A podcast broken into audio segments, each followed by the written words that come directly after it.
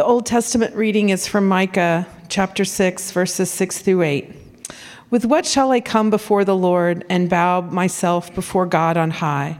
Shall I come before him with burnt offerings, with calves a year old? Will the Lord be pleased with thousands of rams, with ten thousands of rivers of oil? Shall I give my firstborn for my transgression, the fruit of my body for the sin of my soul? He has told you, oh man, what is good and what does the Lord require of you? But to do justice and to love kindness and to walk humbly with your God. This is the word of the Lord. Uh, the epistle reading is from 2 Corinthians chapter 12 verses 6 through 10. Though if I should wish to boast, I would not be a fool, for I would be speaking the truth, but I refrain from it, so that no one may think more of me than he sees in me or hears from me. So, to keep me from becoming conceited because of the surpassing greatness of the revelations, a thorn was given me in the flesh, a messenger of Satan to harass me, to keep me from becoming conceited. Three times I pleaded with the Lord about this that, I should, that it should leave me. But he said to me, My grace is sufficient for you, for my power is made perfect in weakness. Therefore, I will boast all the more gladly of my weaknesses, so that the power of, the, of Christ may rest upon me. For the sake of Christ, then, I am content with weakness, insults, hardships, persecutions, and calamities. For when I am weak, then I am strong. This is the word of the Lord. Grace, mercy, and peace be to you from God our Father and from our Lord and Savior Jesus Christ. Amen. I'm pretty open about this, and for those of you who know me, know this to be true. I really don't like it when things don't go according to a plan. When I'm working on something and I get almost to the end of it, and all of a sudden it just stops, it ceases to work, or I'm, it doesn't function the way I thought, or if I'm honest, as I'm working on a sermon, I get to the end and I just don't have an ending. I struggle with it. And all the work that went into it, all the time, all the effort, all the hard hours, only to get to the end and realize I have to start over. That I have to begin, or I have to at least retrace my steps to where it went wrong. It's frustrating. I find myself internally just struggling. Maybe you felt that way before too. But the truth is, if I'm being honest, my challenge isn't so much with the fact that it didn't work or that I had to go back and refix it. No, my main challenge in that situation is the fact that I messed up in the first place that I just didn't think about it hard enough, or I didn't figure it out as I was going, or I didn't make sure that I didn't mess up. You know, in those greatest times of challenge, I often try to play it off like it doesn't bother me either, like there's nothing wrong, it's okay. In fact, I could stand up in front of here, in front of you today, and say, I didn't toil over this message. Everything was perfect, it was easy. But that wouldn't be the truth. And maybe you've heard that analogy when somebody's calm on the outside, they're like a duck on a pond. You can almost envision it, right? On a nice, even fall morning, it's all glass, crystal clear, and you see that duck just swimming through, not a care in the world. Everything seems to be going perfectly fine for them. But it's when you look underneath the surface. See, I can present myself as everything's perfect, everything's great, and everything works out perfectly, and my life is awesome. But inside, I'm paddling for my life. It seems like at every turn, something comes up, and I have to adjust. I have to make corrections. I have to think through what this is going to do in the future. The interesting part, I venture a guess that I might not be alone in this either.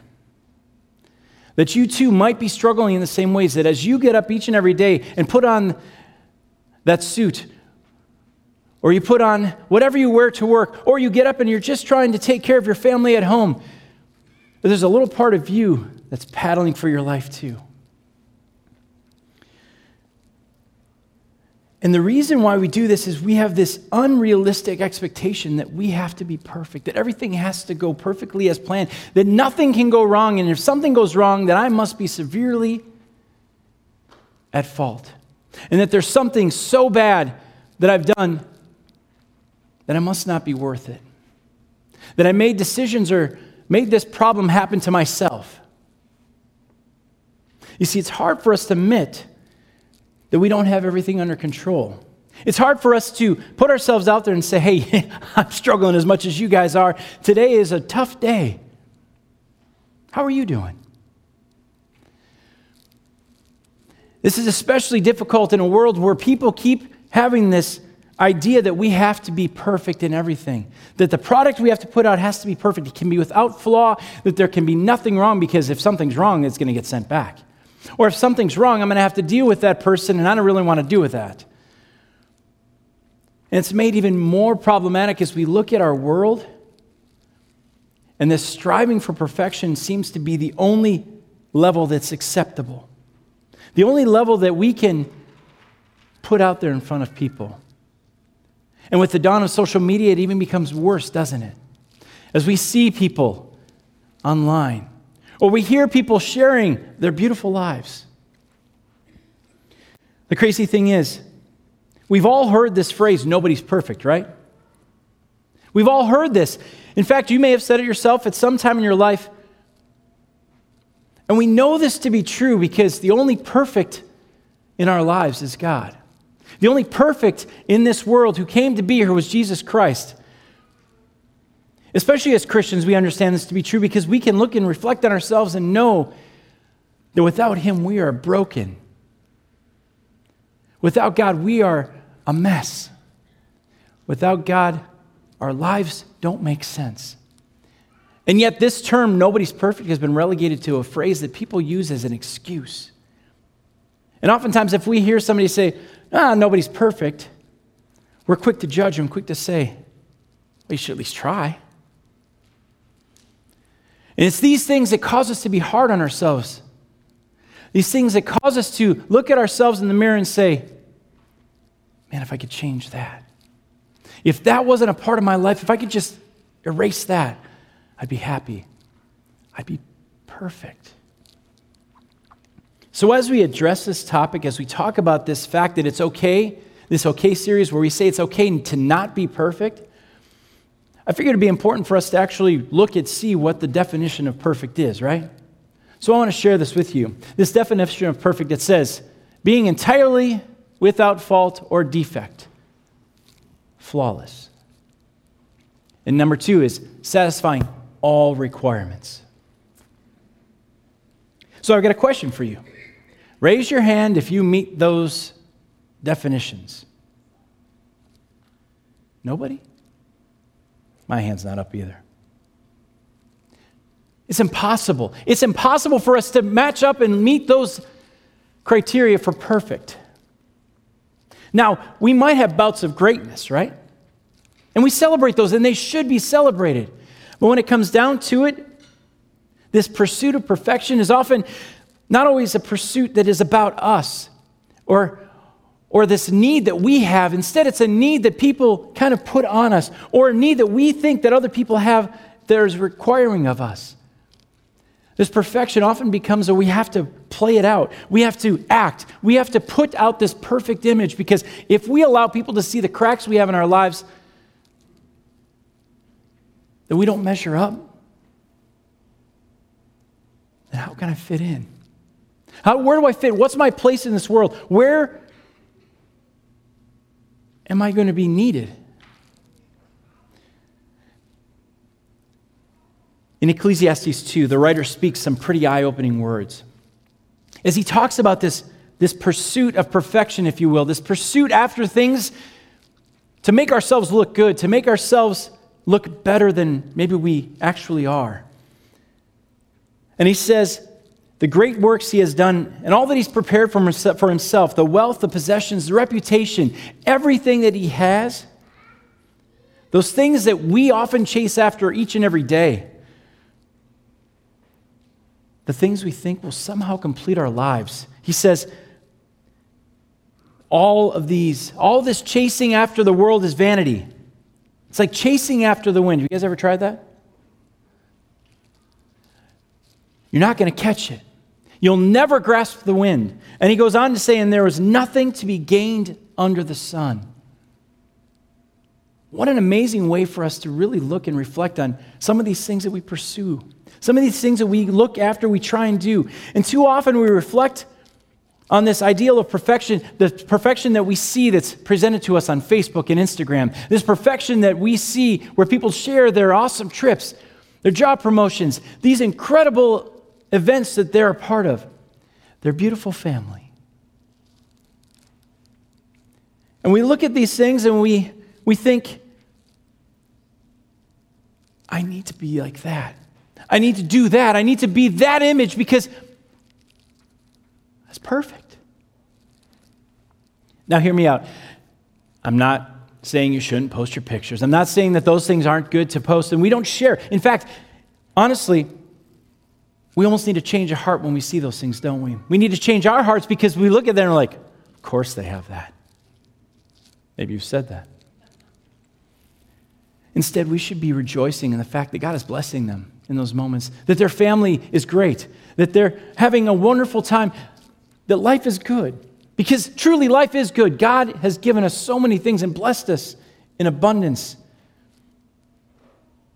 Yet, those pictures, those images, those things that people post, especially those family pictures, they don't show the whole picture, do they? They show a snapshot in time, they show an instant, a moment, a moment of perfection that doesn't take into account the 10 minutes before where everybody's yelling at each other, telling each other where to stand, saying that I don't want to stand by this person because I don't like them. I'm, I'm not going to do that because there's no way I want to look that goofy. We're not dressing in the same way. Come on, mom, please. All those things that were said right before until somebody says, cheese. But that's not perfection either. As we look at our epistle lesson today from 2 Corinthians, we hear this uh, from the Apostle Paul. And Paul admits, in truth, knowing Paul's history, knowing what he has done, that he could boast, that he could say all these things. He could talk about his pedigree, he could talk about his citizenship, he could talk about all the ways that he was special. Because, in truth. He was special. He had all these things. He was taught by Gamaliel, the top guy, the number one. He was at a young age chosen. And he was chosen by God to lead the people, to share the gospel message, to spread it.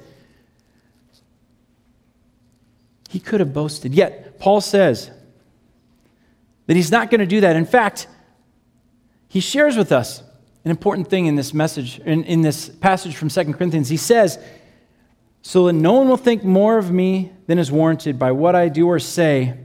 He refrains from speaking those words. He refrains from boasting. He doesn't want to draw attention to self, but he wants to draw his attention to God.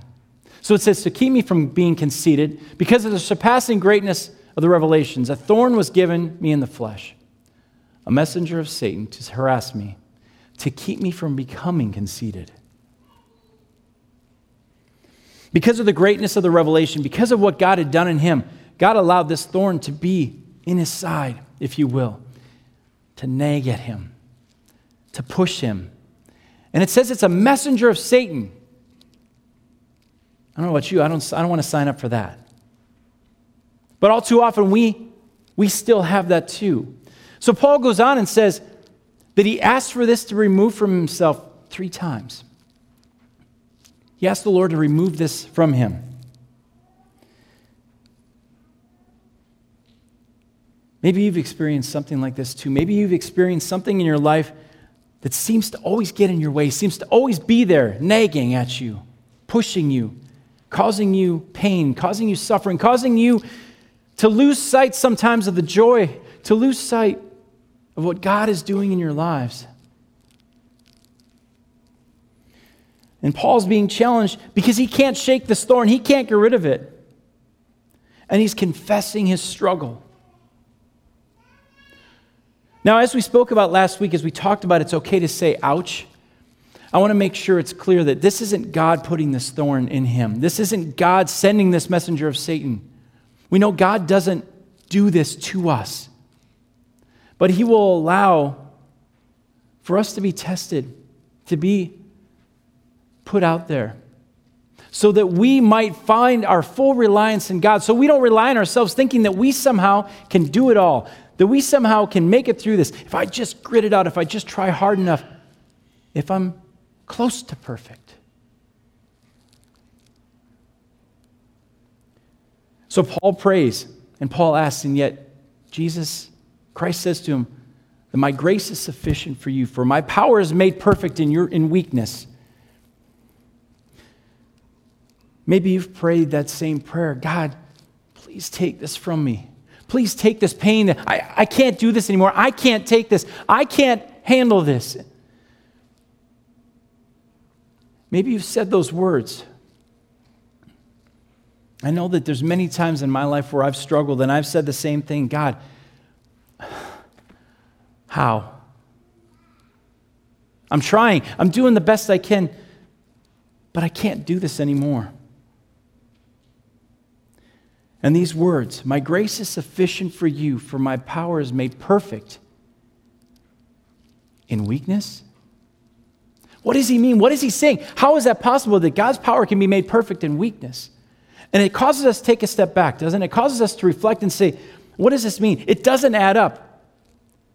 How is perfect happening in weakness?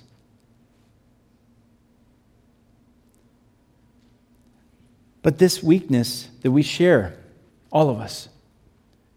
This weakness that causes us to feel down, that causes us to ask God help, is the same weakness that turns us and our full reliance on God alone. That there's nothing we can do on our own, that this is Christ by His grace, by His mercy, that it's the only way I can make it through, the only way I can do and live out my life for Him. Even in those times of trials, even when we think we're not worth it, and we think that we're broken and we're a mess, and God can do nothing with us. You see, when we think we have to do it on our own, God allows us to see that we can't. For our blessing, for His mercy on us, so that we turn our attention to Him, so that He can use us as He did Paul, that He can use us to be a light in this dark world, a light standing in the darkness, so that others will notice and ask, What's different about you? You seem to have it all figured out. And in those moments, if I might, don't play like you do. We admit that it's not me, but it's Christ who lives within me.